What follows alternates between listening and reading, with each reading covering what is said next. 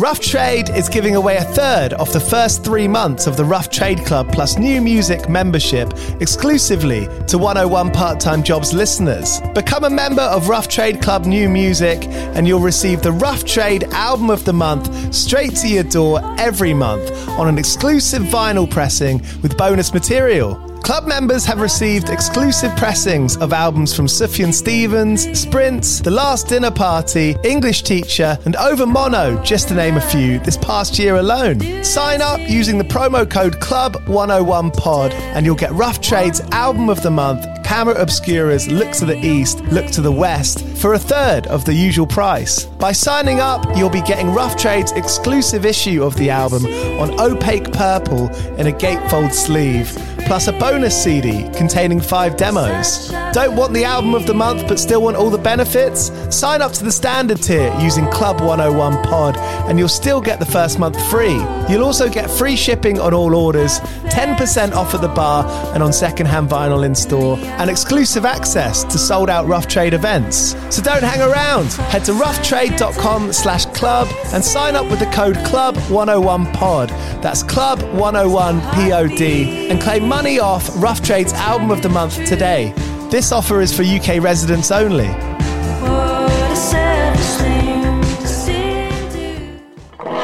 Do you play in bands? I did for the longest time. And I wish that I knew that DistroKid was a thing. I don't even think it existed back then.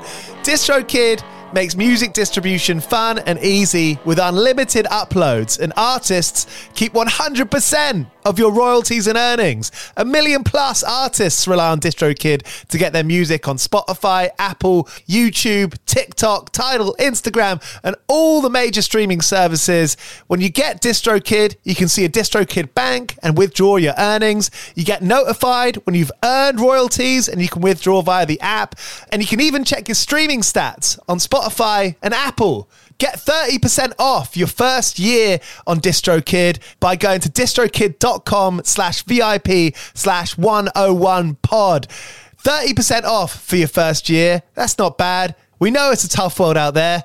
Why don't you make it easier for yourself? And to get 30% off that free year as an artist, where you get 100% of your royalties and earnings, go to distrokid.com slash VIP slash 101 pod. All right, stay with me. I'll be right back after this. The future is a hefty responsibility and not one that we take lightly. But then taking things lightly has never been what Hefty is about. That's why we've created the Hefty Renew program that turns hard to recycle plastics into valuable resources like park benches and building materials. To participate, simply fill up an orange Hefty Renew bag with accepted items, tie it up, and drop it in with your regular recycling. That's it. It's that easy. It's time to rethink recycling with Renew. Particular valued resources may vary by geography. More info available at heftyrenew.com. Hello, it is Ryan, and we could all use an extra bright spot in our day, couldn't we? Just to make up for things like sitting in traffic, doing the dishes, counting your steps, you know, all the mundane stuff. That is why I'm such a big fan of Chumba Casino. Chumba Casino has all your favorite social casino style games that you can play for free anytime, anywhere with daily bonuses. That should brighten your day a little. Actually, a lot. So sign up now at chumbacasino.com. That's chumbacasino.com. No purchase necessary. VGW Group. Void were prohibited by law. See terms and conditions. 18 plus.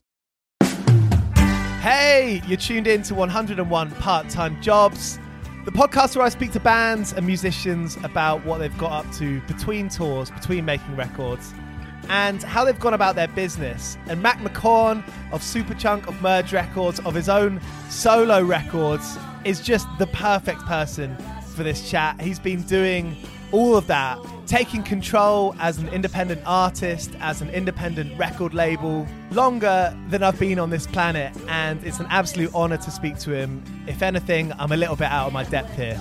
Mac's new solo record, The Sound of Yourself, is coming out on the 24th of September. Go ahead and pre order that from Merge. The first single, Dawn Bends, is out now. That's the track playing below this with Jon Wurster on drums, Yo La Tengo on instruments, and it sounds amazing. I'm sure you're as excited about the album as I am. Thank you so much for listening to 101 Part Time Jobs. This is episode 114. Lots to go back to, lots coming up as always. You can subscribe to get notified when I release weekly episodes, usually on a Tuesday. Thanks for keeping up with this. Thanks for joining me. I love doing it. I love chatting to these amazing people, and I hope you get as much out of these stories as I do. East London's Signature Brew have been making beers with bands since 2011. They've made beers with Mastodon, Idles, Sports Team, Hot Chip, and so many more amazing artists that feature in our record collections. If you go onto their website, signaturebrew.co.uk, you can get beers delivered directly to your door. And if you use the voucher code 101 podcast, all capital letters, at checkout, you can get 10% off your order. That's UK only. Cheers again for listening. Here's Mac McCaughan. Go well. Cheers! I grew up in punk rock bands, and Superchunk was a massive influence because you know one of the first things I think Oh, when you when you when you start reading about Superchunk is is merge, and those two are kind of you know synonymous. And you know what does Mm-hmm. that what does that look like to reflect on now? I mean, obviously it's kind of your your full time job now. Do you ever reflect on that? Well, I mean, I think that whenever anyone, you know, like like you just now mentions that merge or superchunk, you know, has been an influence on them or is how they got into punk or alternative music or or or whatever, it's always super flattering and you know, we because we started the band and the label from that same uh, standpoint as fans. You know, in other words, like we we were starting the label um, to try to not replicate, but do something similar to what our favorite labels had done for us. Uh, you know, which was like inspire us to make art and make music and, and that kind of thing. So um, when we were starting, we were thinking about Dischord or K Records or Teen Beat or um, Creation or you know Postcard or 4AD or whatever. You know, these are all labels that got us into music and had label identities in a way that made us really not just want to listen to certain records but but really wanted to know more about kind of like the culture that they came from you know You've been quite resilient to do that from the start. What did it feel like that? uh i guess it always just felt because because we were never trying to um do anything that felt forced or un, unnatural in terms of quote unquote going for it or something you know? Like it, the, the label really grew and the band as well at kind of its own pace. So um I, I think that you know one thing that always bugged me about um the way that the press treated independent music and independent labels and bands is is that there was this thing of like, oh well, like you don't, you know, why don't you want to sell more records or why don't you want to be big or something in terms of why wouldn't we sign to Atlantic or Sony or something like that, you know, um, when they were all out looking for the next Nirvana. And our thing was always, well, of course we want to sell more records, and every artist that we work with wants to reach as many people as possible. It's just more like, what are you willing to do to get there? You know what I mean? So I feel like, you know, we've been in a really lucky position to be able to put out records by artists that were doing exactly what they wanted to do and also reach a ton of people, you know. And I think about a record like 69 Love Songs by the Magnetic Fields. I mean, that's like such an audacious concept and even we didn't realize how popular it would be, but in the end it's you know, it's it's sold hundreds of thousands of copies. And um same goes for our biggest records like Arcade Fire and and Spoon and things like that. Um but again, also some things like Neutral Milk Hotel, which upon first hearing, you would never think, yes, like this is going to be one of your best selling records of all time, you know? The way a record's you know packaged, I suppose, or promoted, or what the press release reads like. Those are all things that affect the the release of a record, right? And that is going to be different between an independent label and a major label. I guess, uh, yeah. I mean, certainly, I feel like we there. Well, but there's there's also some indie labels that if you read their press releases, you would think that they're a major label. You know, everyone doesn't have the same aesthetic or kind of uh, public facing voice in that way. You know, um, Does that even make sense? Public facing voice. Anyway, no, t- totally, totally. Because I, I, think, I think, I think, especially, it's kind of put in our face now with social media that you know whatever we say gives us a standpoint in a way. Yeah, and I think that, and I think that people who are music fans and people who are fans of Artists on Merge and other similar labels have a pretty sensitive bullshit meter in terms of like you know when someone's doing their own social media or when a publicist do, is doing their social media you know like and and i don't i don't follow i don't if i'm on twitter i don't want to follow an artist even if i love that artist's music if i feel like all i'm doing is being sold something you know by that by, by their social media feed you know. Is that something that you've had to battle with? Because you know uh, uh, some friends run labels and i do understand the pressure. You know you don't have to be friends with someone to understand the pressure of running an independent label you know? A label's job is to sell things right? It means to promote an artist's music and get things out there. So that's bound to be promotional and that's our job. But but as far as artists go like i prefer to have an artist that has a personality when i'm interacting with them you know i feel like merge has done a really good job of reconciling those two things i mean we're i mean that's it's a constant conversation, you know. Um, and we're very aware, and everyone who works at Merge is very aware of both the platform that Merge has, but also the fact that we're representing a bunch of different artists, and um, everyone doesn't want to be represented in the same way or promote their music in the same way. Um, but also, we have a 30 plus year history of being Merge Records, and if we started doing things that felt uh, out of character with that and in in the direction of just purely commercial nonsense, then I think that, like I said, I think people have a pretty sensitive um, bullshit for that.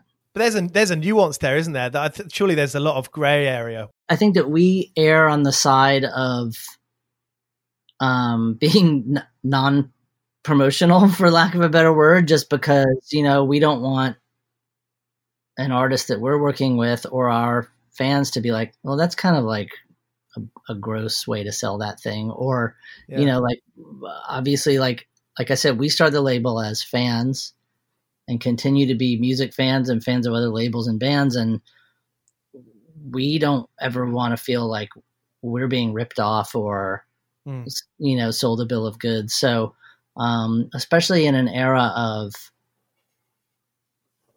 a million different versions of each record, colored vinyl, limited editions, all these things. Like we're very, we try to be very sensitive. And again, different bands have different approaches, but like we try to be very sensitive to not um, punishing people who didn't happen to be online at a certain time or uh, you know yeah yeah um, i don't know who who happened to be the first ones to buy our record and then coming out with something special three months later or whatever. Like, uh, you know, I mean, that was kind of to me like a weird thing in the CD era of people releasing deluxe versions of an album um, six months after the original or something. I don't know, with like a whole whole new bonus disc and all this stuff. You know, yeah. Um, you know, if you bought the first time around, you'd be basically penalized, right?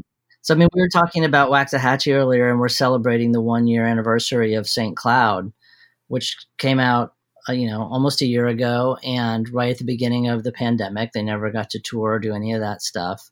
Um, but we will be, uh, like I said, kind of like celebrating one year anniversary of a record that so many people connected with and were so happy to have during to listen to during this during this last year. You know have you have you had moments over your career you know whether it be superchunk or the label have there been times or, or, or, sort of particular moments where you've had to restock or kind of have to refocus what you're doing um i don't know about re refocusing but i mean i think that we're like i said the, there's conversations that we're constantly having about what kind of label are we are we doing the best job for our artists? Um, and if we're not like what can we do differently? And and i think that it's um, you know the biggest the best thing about having a label like merge is the artist that we get to work with and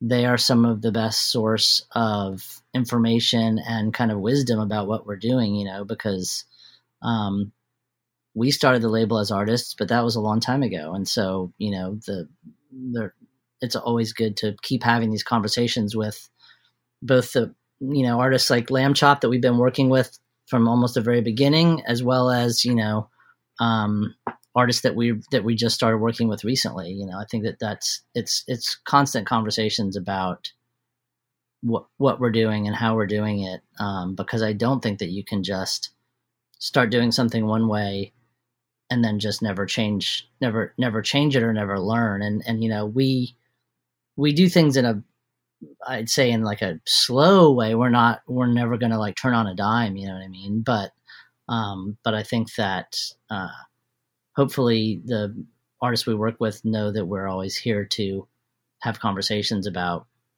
their records and and merge and you know we we love having those conversations because I get a lot of the bands that we're talking about and have been on this show are bands who are in the van on a on a normal year.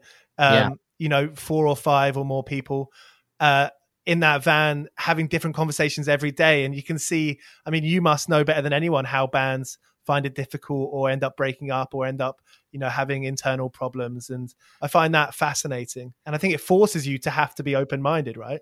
It does. And and again like we feel like there's a way that merge works and that it has worked for us and for the bands on the label but at the same time i, I think that it's it's important for us to also occasionally step back and realize that not everyone including bands on merge has the same exact outlook or way of thinking about things. And um, it's good to kind of take into account everyone's expectations and everyone's ways of of doing things. And um, yeah and it's you know this last year has been wild and people have reacted in different ways you know some artists we work with have been super productive in that time um, and made amazing records that are going to c- come out this year Mm. Um, and I know that for other artists, it's really hard because touring is the way that they get their word out about what they're doing, you know, and that's that's been really brutal in some bands. We were talking about the Reigning Sound on email before this, and that record just sounds amazing.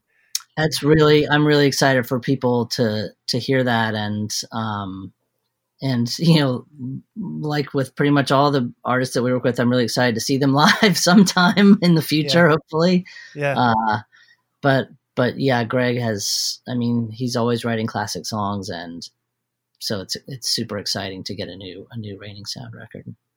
Does it? Like, do you feel that pressure? I mean, I know we talked a lot about how treating bands differently. Is there pressure on on you personally? Do you take much pressure on your own shoulders? Is is it or is it sort of spread out throughout the team and you and Laura and and other people working on merge? You know, just the general pressure of the fact that you've you've designed your own you know employment. Yeah, I think that everyone at the label takes responsibility for um, for what we're doing, you know, and um, everyone, you know, w- wants what the artists obviously to succeed that we're working with, and it's not like we're such such a big company or put out so many records that um, that you could afford to just not be invested in some of them. You know, like mm-hmm. everything mm-hmm. that we um, put out is something that we love and um, and that we have to get behind. So uh, I think that everyone who works at Merge shares that, and and which is great because um, you know, especially when we've all been working from home and separate from each other, it's amazing to be able to ask different people like what's going on with this record this week? Or what happened with that radio session? Or what's going on um, with the you know the new pressing of this of this reissue that we're doing or whatever? Mm-hmm. and be able to get answers from everyone around the label even though we can't be in the same room room together yeah. um, but it's really it really shows how um, how focused they are on on the again like helping every everything that we put out succeed you know do you remember the first time that you realized, you know, you were you were a boss, you know, that you had people that you were in charge of? Yeah, those are like not the those are my maybe my least favorite moments of having of having a record label. Um the uh, but but like and and you know to to your last question also of course Laura and I do feel personally responsible because everything everything we're putting out is something that we wanted to sign and we wanted to work with you know what I mean? And Mm, um not every record becomes you know what you think it should. Um and there's records like from this last year Jade Hairpins and Sweet Spirit um the H.C. McEntire record you know albums that uh, if those you know bands were were touring for this time, I think a lot more people would have heard those amazing albums. Um, it's it was almost exactly a year ago that Torres had just started touring for Silver Tongue and got maybe two weeks into a tour in Europe. Um, was having amazing shows, and then all of a sudden had to get on a plane and come home. You know, I love Well, that. I, I was trying to learn German. My girlfriend's German, and I was on Duolingo, and Yeah. I got a, a Jade Hairpins advert on Duolingo. oh, you did? Yeah. Oh, that's wild. Did you know about that? No, I didn't. I mean, I've used Duolingo before, but I don't remember getting an ad for anything like a like an album or something. You know? It was great because I was like, this artwork can't be something like from. yeah, this yeah. artwork's kind of cool. The last show that I went to, which was literally like one or two days before the lockdown went into effect, here was Destroyer um, at the Cat's Cradle here in Carrboro, North Carolina, and it's an amazing show. And again, like every show on that tour seemed like it was great, um, and I'm really glad that that record, um, "Have We Met," came out. So they could at least do, you know, in time for them to do some shows, and in time for people to have that record to listen to all year. Mm. Um, but it's just one more record that I feel like, you know, along with Caribou and St. Cloud and it- pretty much everything that I just, you know, you have one idea about how a year is going to go. um, and Yeah. you're picturing seeing Caribou like, you know, headlining a festival somewhere. And then instead you're, you're at home all year. And, and it's, it's, it's heartbreaking for those, for those artists. But at the same time, I feel like everyone has been super, um, if not stoic, very just kind of like positive outlook about about everything as much as possible, you know, and and um, looking forward to things slowly but surely, hopefully getting better, you know, this year. That's a really good point as well. You know, the fact you, you didn't know what was going to happen. And it makes me think being in Superchunk, that must have kind of, you know, not knowing where you're going to be in six months. That's been your life, you know, the majority of your life at this point. Yeah, I've been talking to friends in well in, in London and New York and Los Angeles, and it's it's it's so interesting. Um, I mean, in some ways, I'm really like can't complain because everyone at Merge has been able to do their jobs from home to the best of their abilities. Um, our bands have been great. I have a little home studio in our basement where I'm talking to you from now. I've been able to to work on music and um we've all been healthy like we you know, I can't really complain about the last year.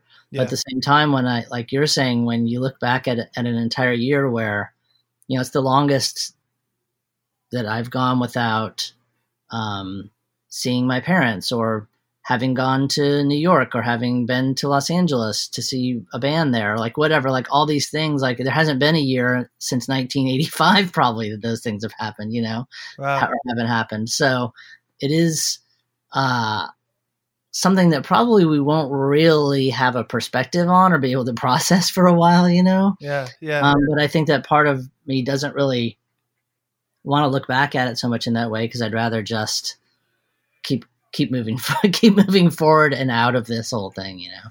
that seems like quite a good solution, not just for now, but in general, working in such a, uh, I guess, time sensitive creative industry where, you know, you're looking at what's going on now and you're looking ahead, you know, not being able to look behind because maybe you'll miss what's in front of you. You know what I mean? Maybe you'll trip up. And and you know we you know we have bands that are have big plans you know for the next year and a half and you know we can't lose sight of we can't lose sight of that. So we're kind of doing two things. Like we're like i i feel like we're still promoting and trying to make people aware of stuff that has come out during this pandemic and during the lockdowns you know?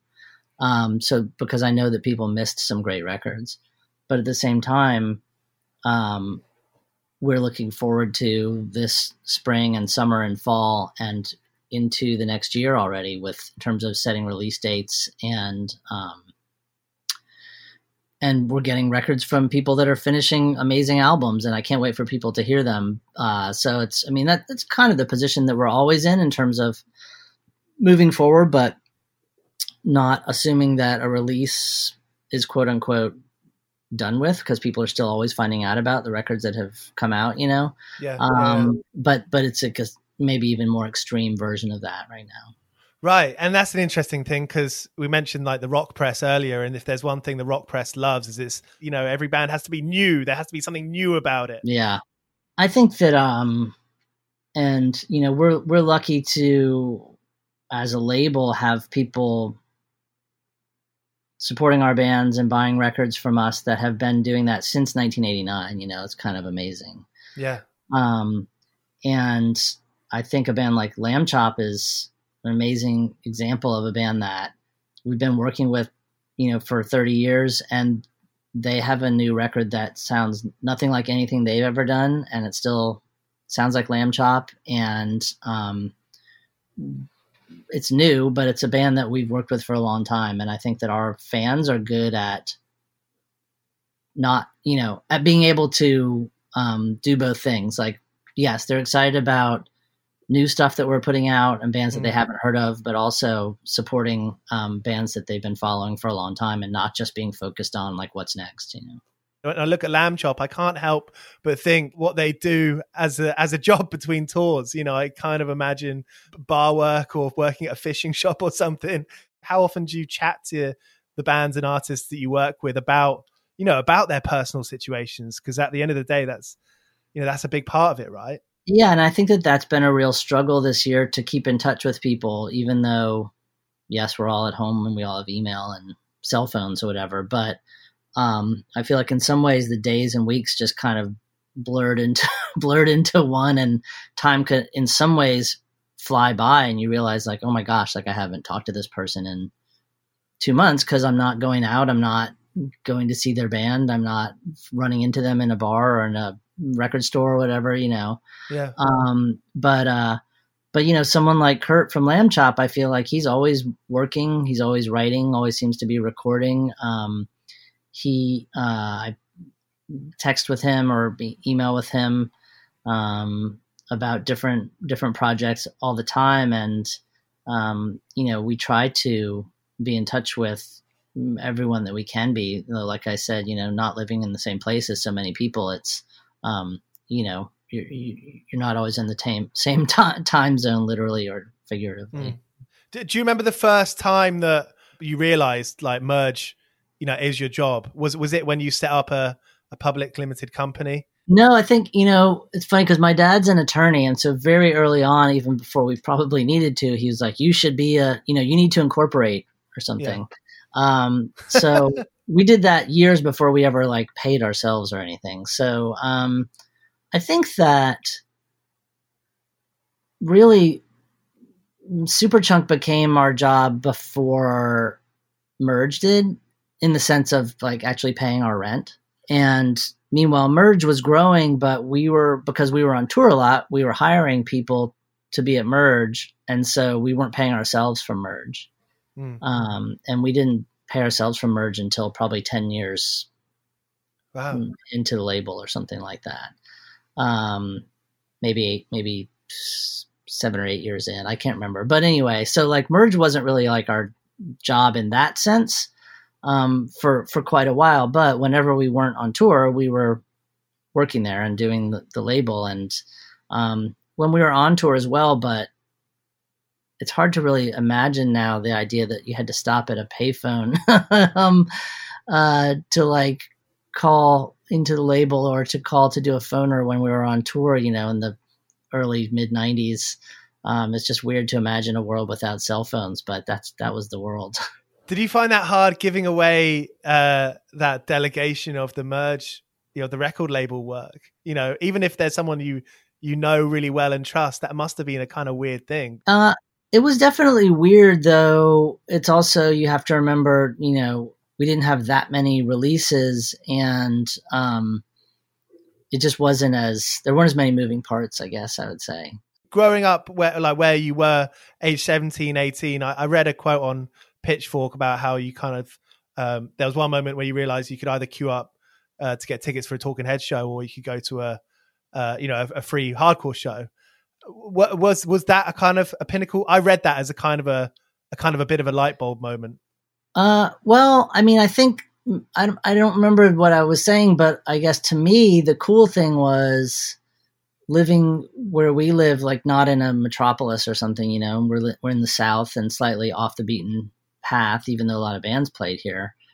Um, I think that the, the cool thing was that anything that was alternative was interesting to us and we wanted to get into it and and be a part of it. And so mm-hmm. whether that was again Talking Heads, and I remember, yeah, getting in line to buy Talking Heads tickets. It was the um it was the Speaking in Tongues tour. So it was the tour that they filmed Stop Making Sense on.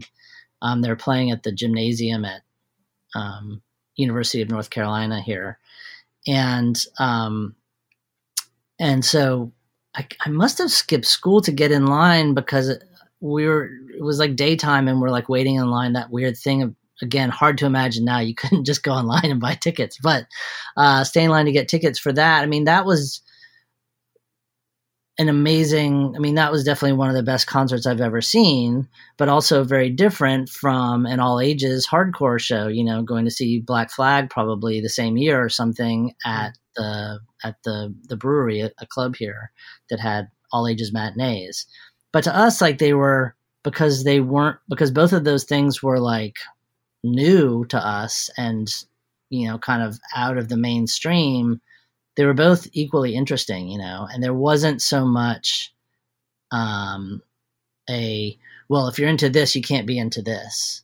Right. You know it was like anything that was artistic or interesting or alternative or cool like we wanted to know about it you know yeah. Um, and I think that that's both um, a function of just being that age because when you're 14 or 15 or 16 years old, like you're just excited about like whatever. And we were excited about music. Um, but also a function of that time period um, when, as opposed to now, for instance, where I feel like now it's much more likely that people are like funneled into like a, um, a, a niche or like down a tunnel in a certain direction as opposed to just kind of being like wide open and finding out about stuff you know I was trying to look at sort of which anniversaries of records were happening this year and next year. And if you Google, if you search for any rock or pop records throughout the late 80s and 90s, there's some gold in there. You know, there'll be like five most amazing records in one year. And it, you know, I don't want to look back at Rose in rosy glasses or whatever, but, you know, it does seem like that alternative music culture was was pretty wide. That net was wide.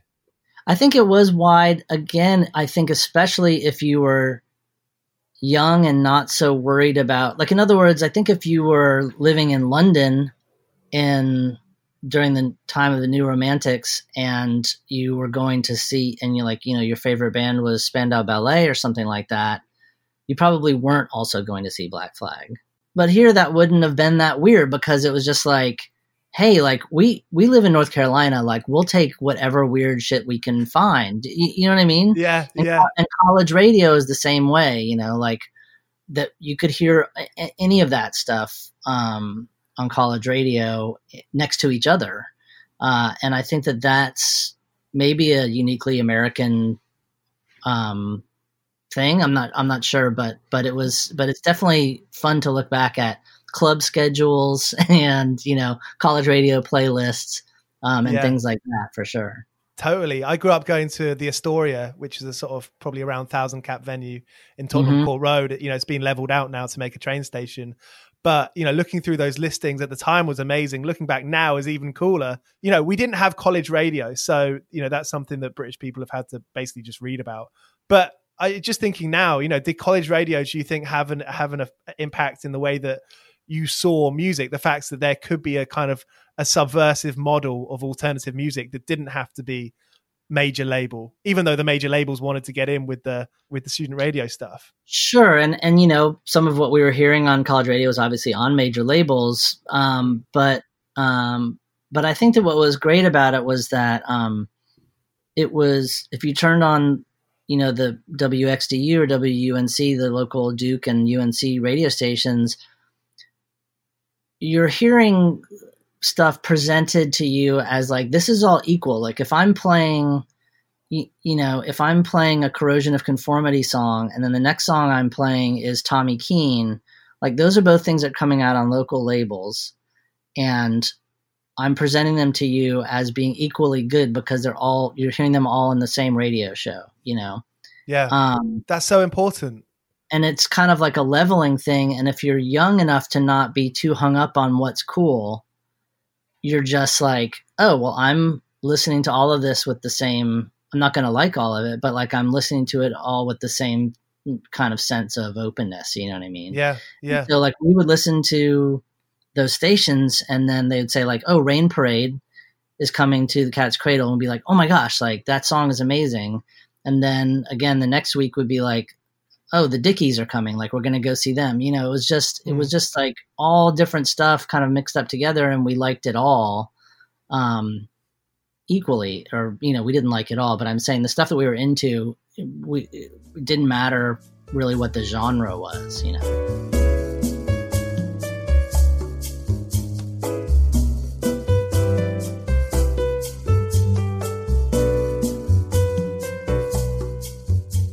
WXDU is the Duke station, and WXYC is the UNC, the University of North Carolina station.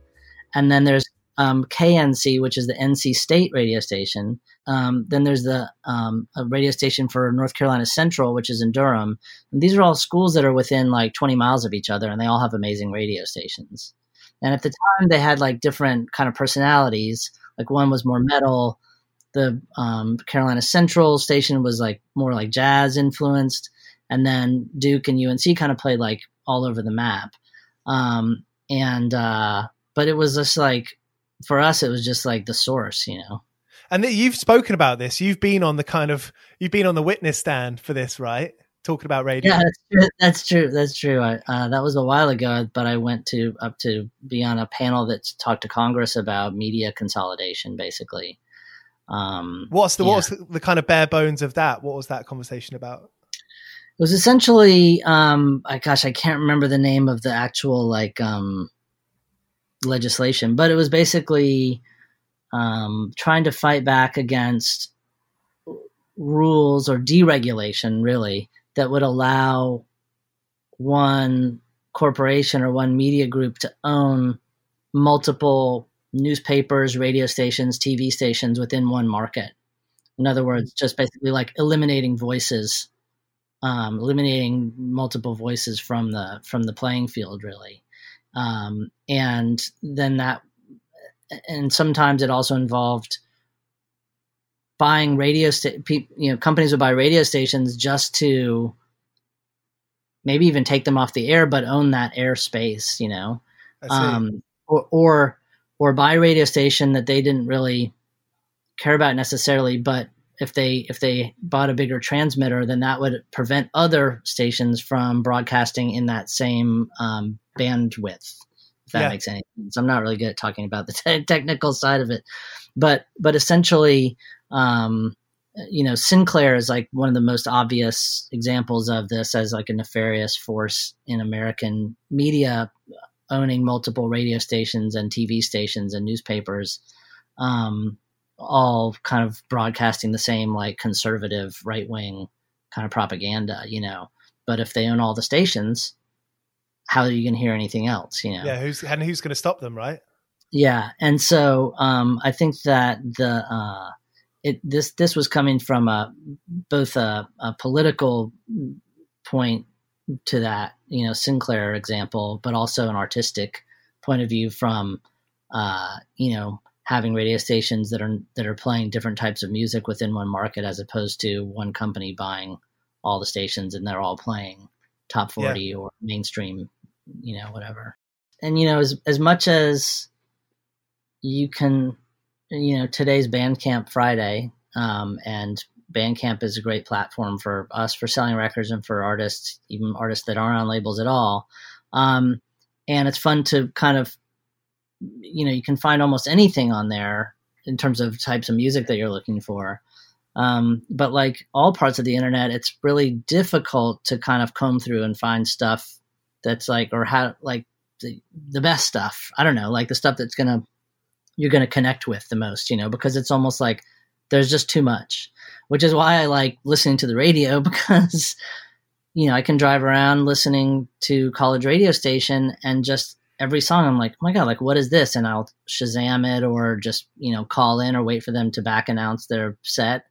And um, in some ways, like I maybe it's just old fashioned of that being a way to like receive information and to find out about things, but it's easier in some way than someone sitting you down and being like, here's the internet, find find the things you like or whatever, because it's just it's like dropping you in the middle of the ocean, you know. Totally. I listened to Six Music for that, and you must know about Six Music. Yeah, I mean, they've sure. got like Marc Riley, Gideon Coe, like Steve Lamacq, of course.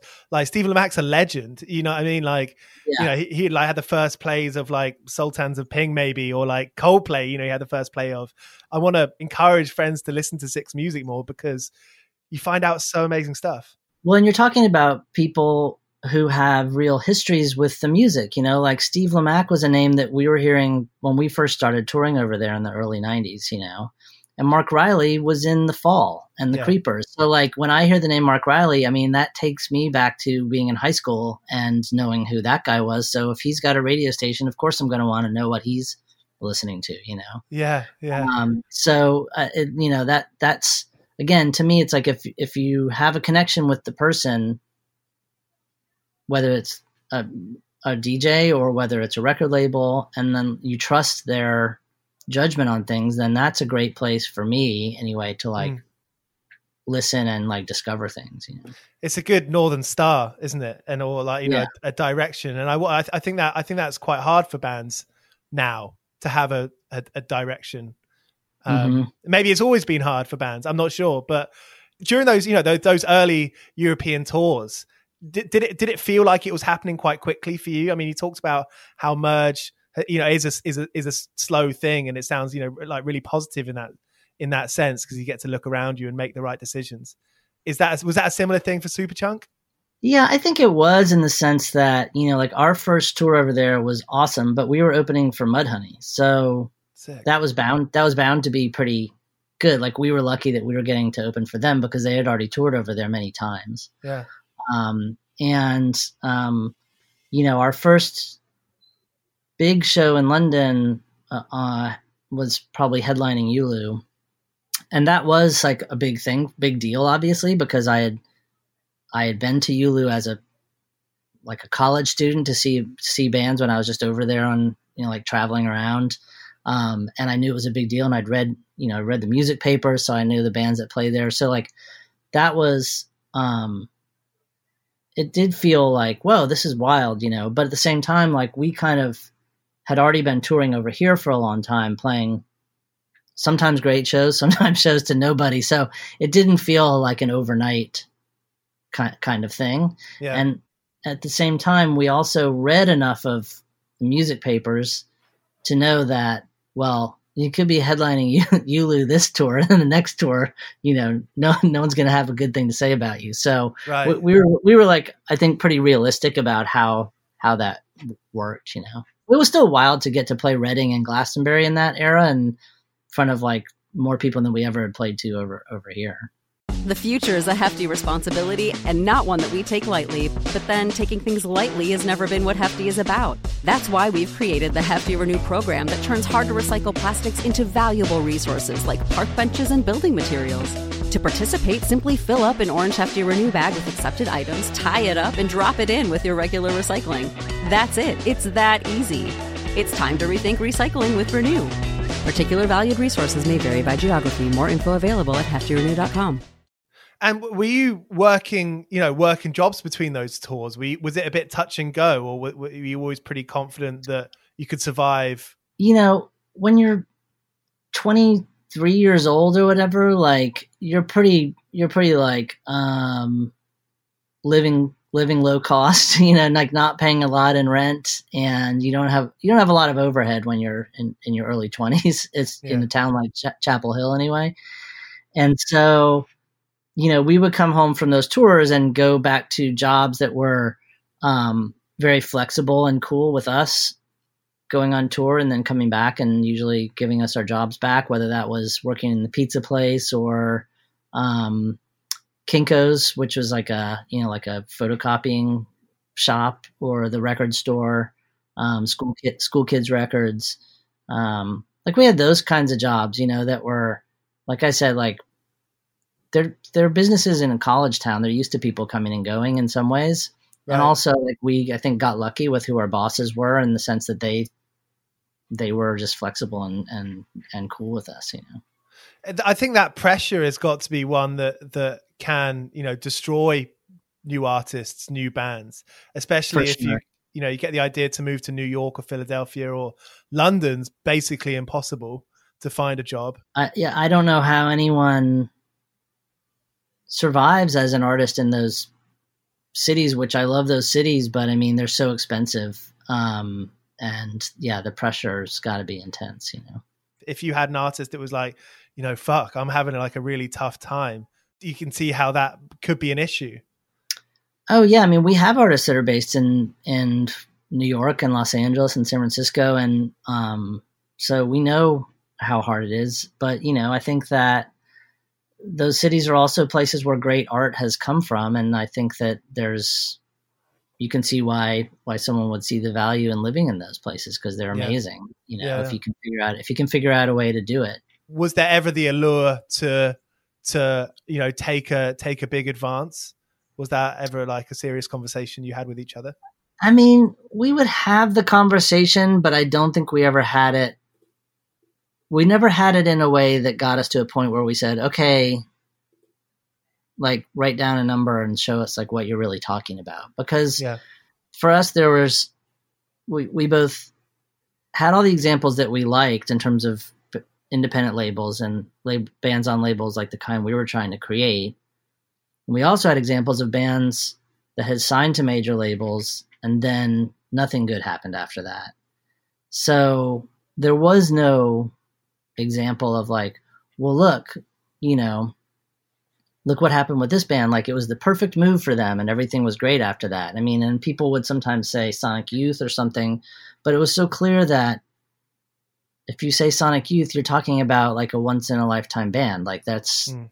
that's, you're talking about the unicorn that managed to like make weird, great music and be on a major label and still continue to flourish or whatever.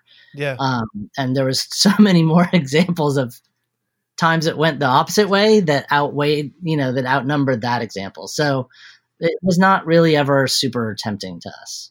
I suppose, you know, to me it appears it's like taking your future into your own hands, you know, by, you know, making things happen yourself. Um Yeah. and there's a lot of energy that goes into sorting your own shit out.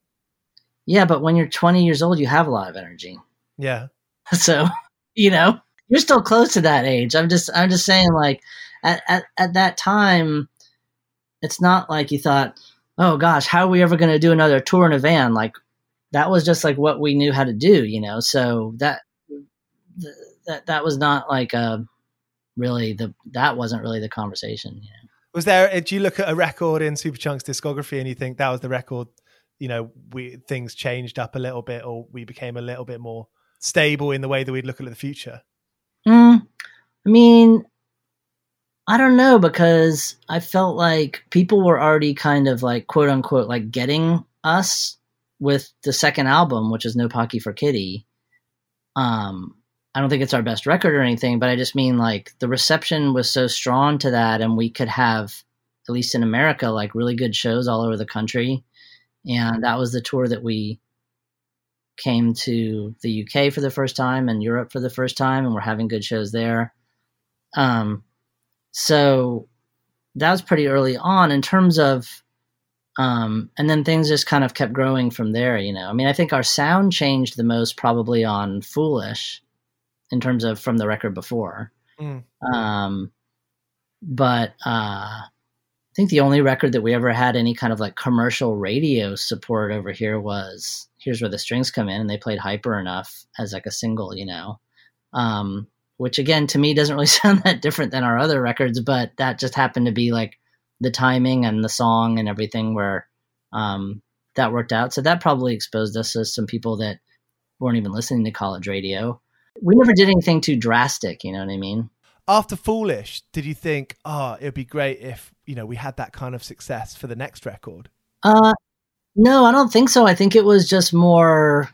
We just kept making the records we were making, and when we made "Here's Where the Strings Come In," uh, it maybe had a bigger drum sound or something, or that song in particular just led uh, Corey at Touch and Go. I think is who suggested like, you know, like we should try to maybe like work this as a single to commercial rock radio. And we were like, okay. And you know, the other bands on there at that time were probably the Lemonheads or um, Pavement, stuff like that. So like maybe there was some small opening there for kind of alternative bands on that. But really, even then, if you turned on the type of radio station that you're hoping to get on and listen to what else they're playing, you just kind of go, yeah, this isn't really like this isn't really for us.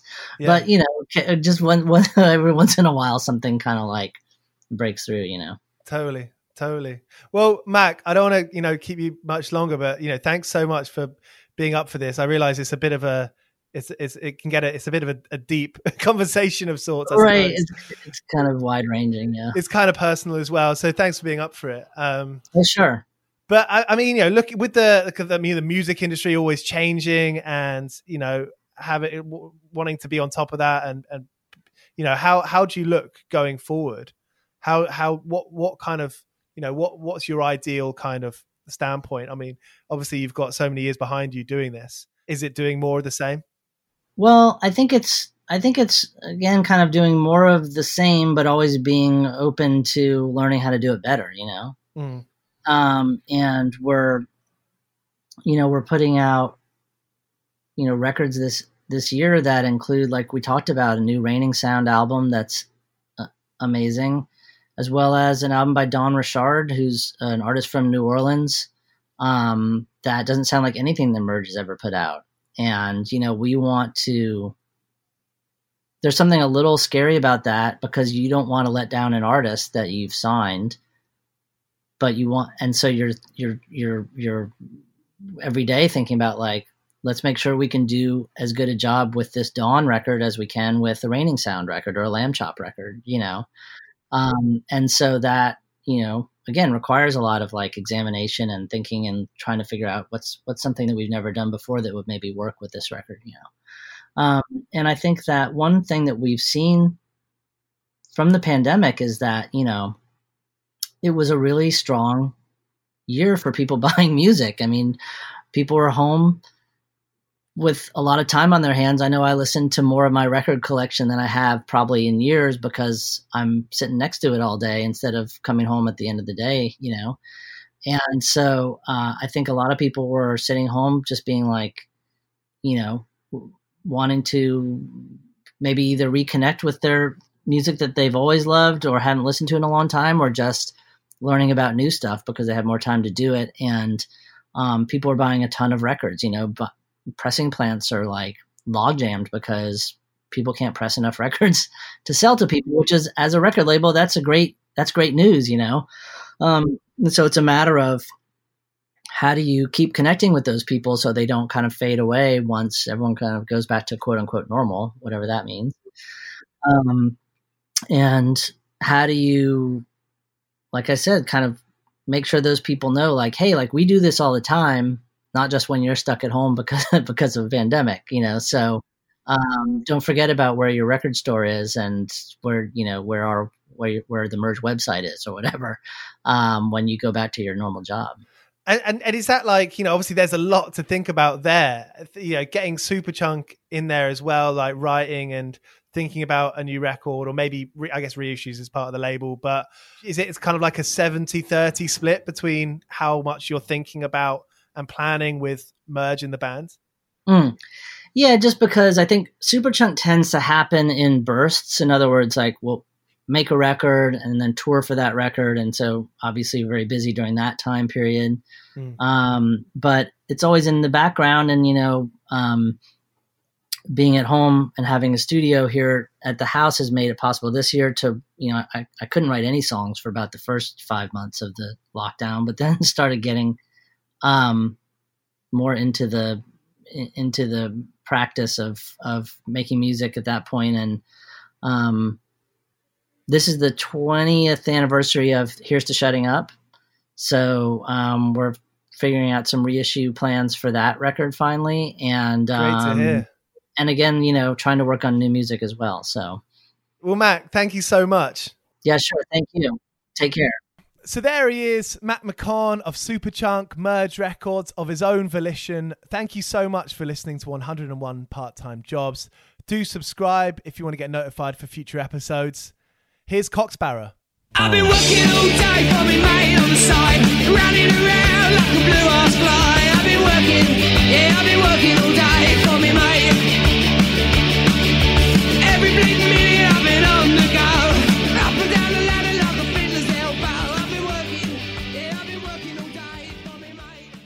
This is a Mighty Moon Media podcast.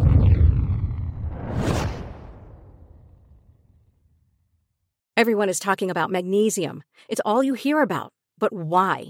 What do we know about magnesium? Well, magnesium is the number one mineral that 75% of Americans are deficient in. If you are a woman over 35, magnesium will help you rediscover balance, energy, and vitality. Magnesium supports more than 300 enzymatic reactions in your body, including those involved in hormonal balance. From functional medicine doctors to mental well being and female hormone experts, we all know that magnesium is the one mineral to improve all aspects of well being and health. But which one? Magnesium Breakthrough from Bioptimizers, the trusted choice recommended by leading experts with seven best absorbed forms of magnesium to ensure your body receives the support it needs for overall well being. Go to bioptimizers.com slash balance today and use code BALANCE10 for 10% off. Support your journey to wellness at B-I-O-P-T-I-M-I-Z-E-R-S dot com forward slash balance. Magnesium Breakthrough from Bioptimizers, your foundation to optimal health and vitality. I'm Victoria Cash. Thanks for calling the Lucky Land Hotline. If you feel like you do the same thing every day, press 1. If you're ready to have some serious fun for the chance to redeem some serious prizes, press 2. We heard you loud and clear. So go to LuckyLandSlots.com right now and play over 100 social casino-style games for free. Get lucky today at LuckyLandSlots.com. Available to players in the U.S., excluding Washington and Michigan. No purchase necessary. VGW Group. Void prohibited by law. 18 plus. Terms and conditions apply.